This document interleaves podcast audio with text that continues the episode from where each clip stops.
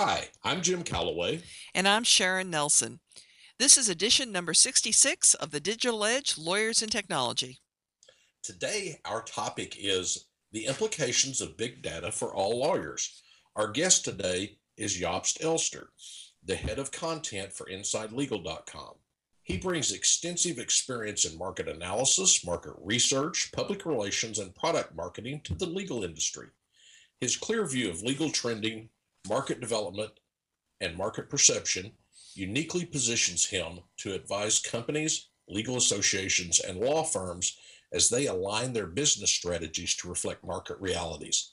He has served as legal market strategist for the last 14 years, advising companies entering the legal market, involved in mergers and acquisitions, and expanding operations overseas. Jobst, it's a pleasure to have you with us. It's great to be here with you today. Why don't we first demystify big data for our listeners? Because I don't think they know what it is for the most part. So, can you give us a definition, please? Absolutely. In in looking at sort of big data over the past couple years, especially in the legal vertical, I have found that defining big data is really a matter of perspective and who you ask. So technologists have a bytes and bits definition. Marketing may look at it from a customer profiling and segmentation standpoint, and governance and IT might from big data in a security setting. According to a generally accepted Wikipedia definition, big data is a collection of data sets so large and complex that it becomes difficult to process using standard database and data processing applications.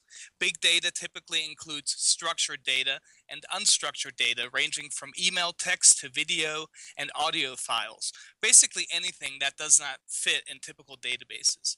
In addition, there is the distinction between the current data we have and dark data, which is basically the stuff you just keep around just in case, but really don't know where to put it or whether to get rid of it or to archive it. The challenges of managing data include capture, curation, storage, search, sharing, analysis, and visualization.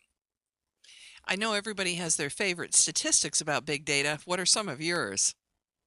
Uh, good question. Let's you know let's put big data volumes into perspective with some numbers to really give the listeners an idea of what we're dealing with and why it is considered big. Uh, 30 billion pieces of content were added to Facebook past month by 600 million plus users. Zynga, which is an online gaming hub, processes one petabyte of content, which is roughly equal to 220 million iTunes song downloads for players every single day. More than 2 billion videos were watched on YouTube yesterday. The average teenager sends 4,762 text messages per month. 2 billion searches were performed last month on Twitter alone. And by 2015, experts anticipate nearly 3 billion people being online. And lastly, research analyst firm Gartner noted that big data projects were estimated to have driven $28 billion worth of IT spending last year, a number which will grow to 34 billion by the end of 2013. So, how do you answer when people ask who does big data affect now and who will affect in the future? In terms of in terms of who affects now, really everybody, most of us just don't know that it affects us or we're not really paying attention. So if you think about it, every time we volunteer our phone number or the simple zip code at Best Buy, we are feeding the big data monster. Years ago, the idea of getting a happy birthday card from a retailer may have been a novel one and something we would look forward to. But today, you're being told which books you like, what music you should listen to, and what pants go well with the shirt that you already bought from a given online store. So big data is absolutely something that's affecting all of us. In fact, a recent survey revealed that two thirds of North American businesses see big data becoming a concern within the next five years. In terms of my opinion, you know, I also think that the Facebook IPO some time back really brought big data mining to the forefront when Wall Street looked to provide value to the consumer data that Facebook owned. And in terms of who it will affect in the future, again, I think it will continue to affect all of us, but on a truly unprecedented scale and level. With that said, we can choose to be reactive about it and sort of approach it from a wait and see sort of standpoint, or we can proactively strategize to embrace it Jobst, that reminds me of on a smaller level of the uh, family who learned their teenage daughter was expecting by the uh, junk mail she started to receive. So, uh, who should be really concerned or excited about the impact of big data? I think instead of looking at it from a standpoint of concern, I would really replace that with awareness. I think we're still, especially in legal, we're still at a point where being aware of it and educating ourselves about what it is and what we can do with it and what we can't do with it or should do with it is really more paramount than sort of being afraid of it. So I think it's really about having knowledge about it and being educated about it as opposed to being afraid of it. Uh, really, I think everyone can be excited about it because there's a lot of information that different folks can glean from it. So, what has been the evolution of big data in the legal sector? You know, it's interesting because just recently it's become sort of a buzzword that at every conference you're seeing, and there's a lot of sessions that are being devoted to it. But really, big data has been prevalent and around in legal for probably the past 20 or 25 years. It really started with financial billing data and using tools and technologies to make sense of this information, really in an effort for law firms in particular to speed up invoicing and to speed up their cash flow. Next was were technologies that had data warehousing functionality, and these were sort of developed to store electronic files and data.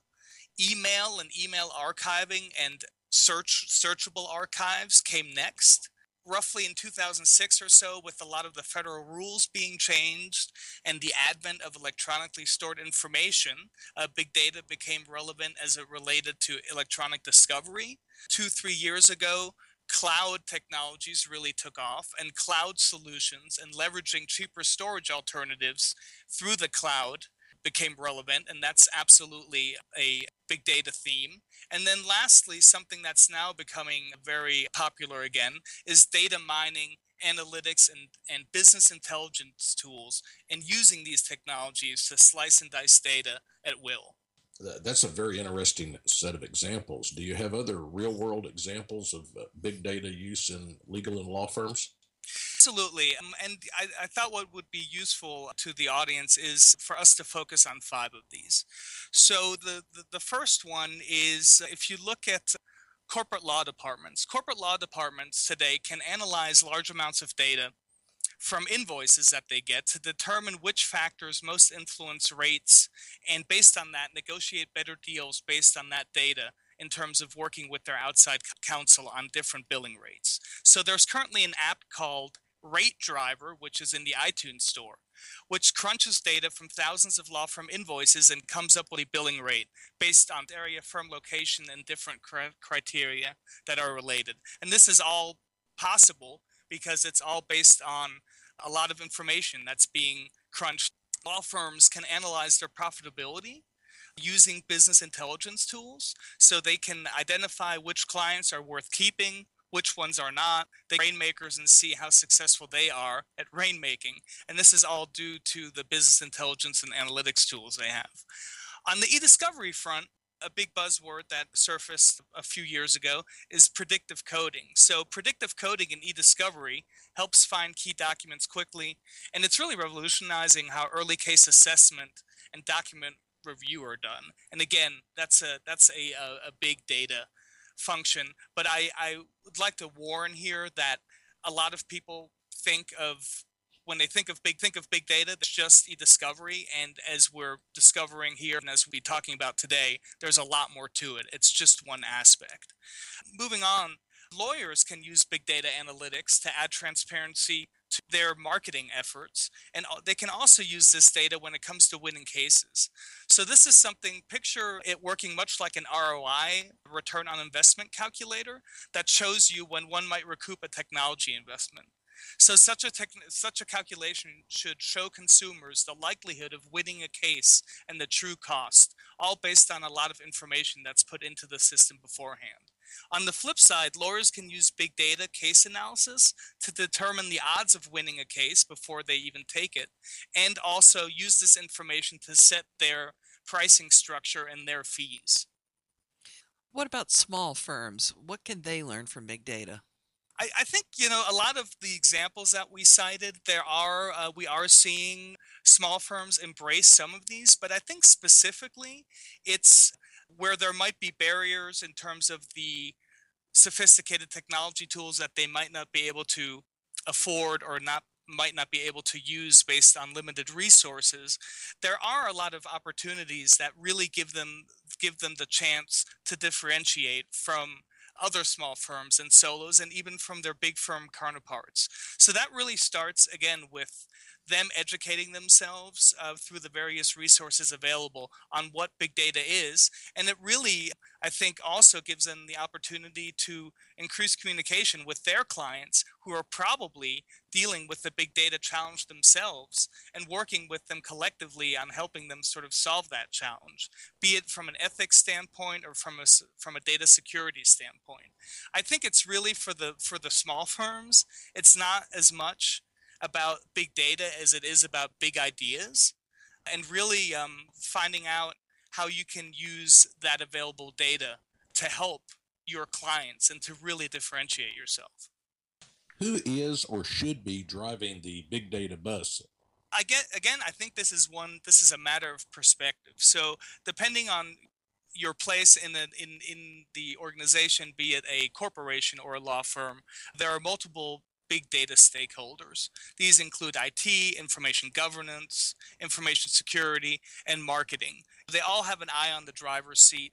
There's a, a recent Gartner statistic that states that by the year 2015, marketing will have a larger technology budget for big data than IT will so you can you can bet that marketing is definitely um, an, a group or an area that's looking at sort of driving driving demand. Again I, I think it to a degree depends on what situation you're in as a company. I know that information governance is plays a large role and so in many instances information governance at this point is sort of driving the process uh, led by um, typically a chief information security officer well, I know you refer to the big data bus, and apparently our big data bus is in a race because one of the things you talk about is the role that legal associations can play in the big data race. So, what what role would that be?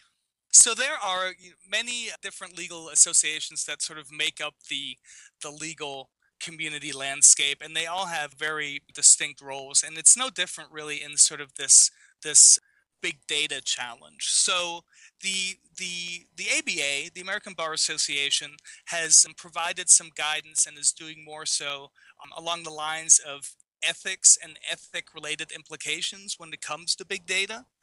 The law practice management section of the ABA is lending advice and working with its members on what is the practical relevance of big data. So there are shows coming up that are dedicating some content to that.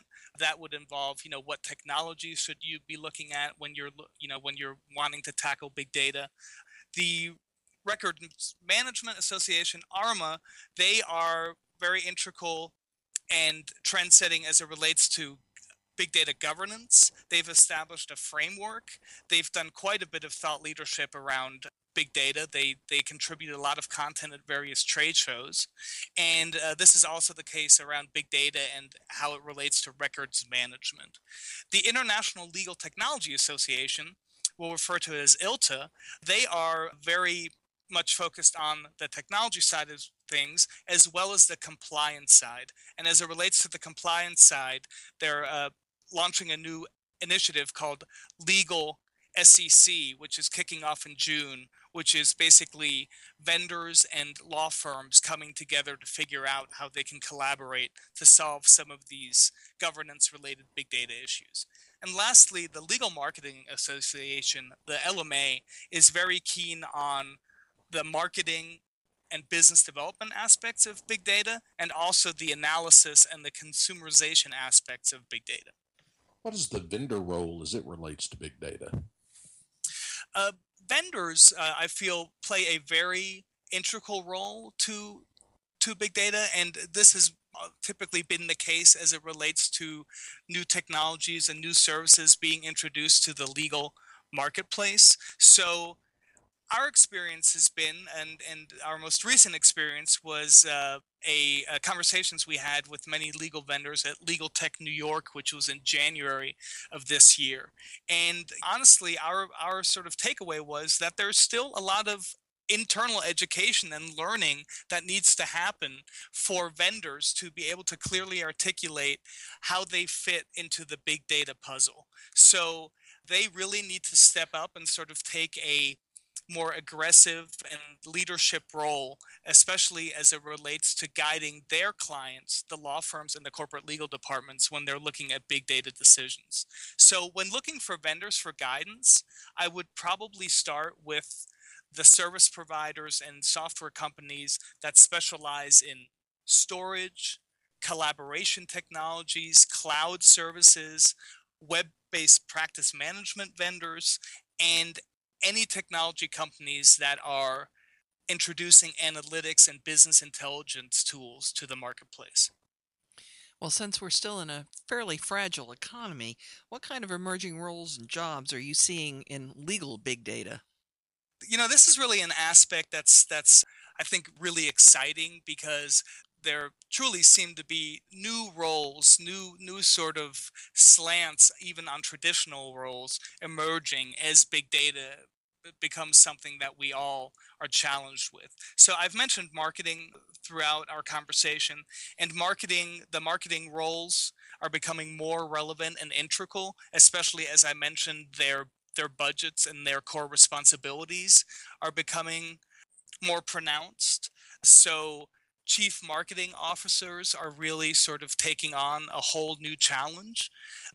Vendors that we talk to in New York, for example, are hiring data scientists from other verticals, some of them with military backgrounds, to help them build smarter technology and properly analyze the data. And law firms are hiring chief information security officers to lead big data compliance efforts. Well, how does somebody start? What's the big data roadmap? I think the starting point is really the question of what. What do you want to do? What is the scope? And the recommendation there is to start small and to start in a very sort of defined, processed manner. Because you know, at this point in time, except for a few exceptions, the problem is not the amount of data. The problem is what portions of the data do you focus on and how do you extract the relevant information and how do you actually make recommendations and decisions based on the information that you get. So I think the, the, the question is really one of scope. And there, uh, you know, an example would be, or a recommendation would be, you know, pick a specific project such as providing your clients more transparency into billing rates, for example, or revamping your website content to more reflect the needs of your site visitors. You can do that with logs to see what website pages people are clicking on. Again, this is all based on big data information.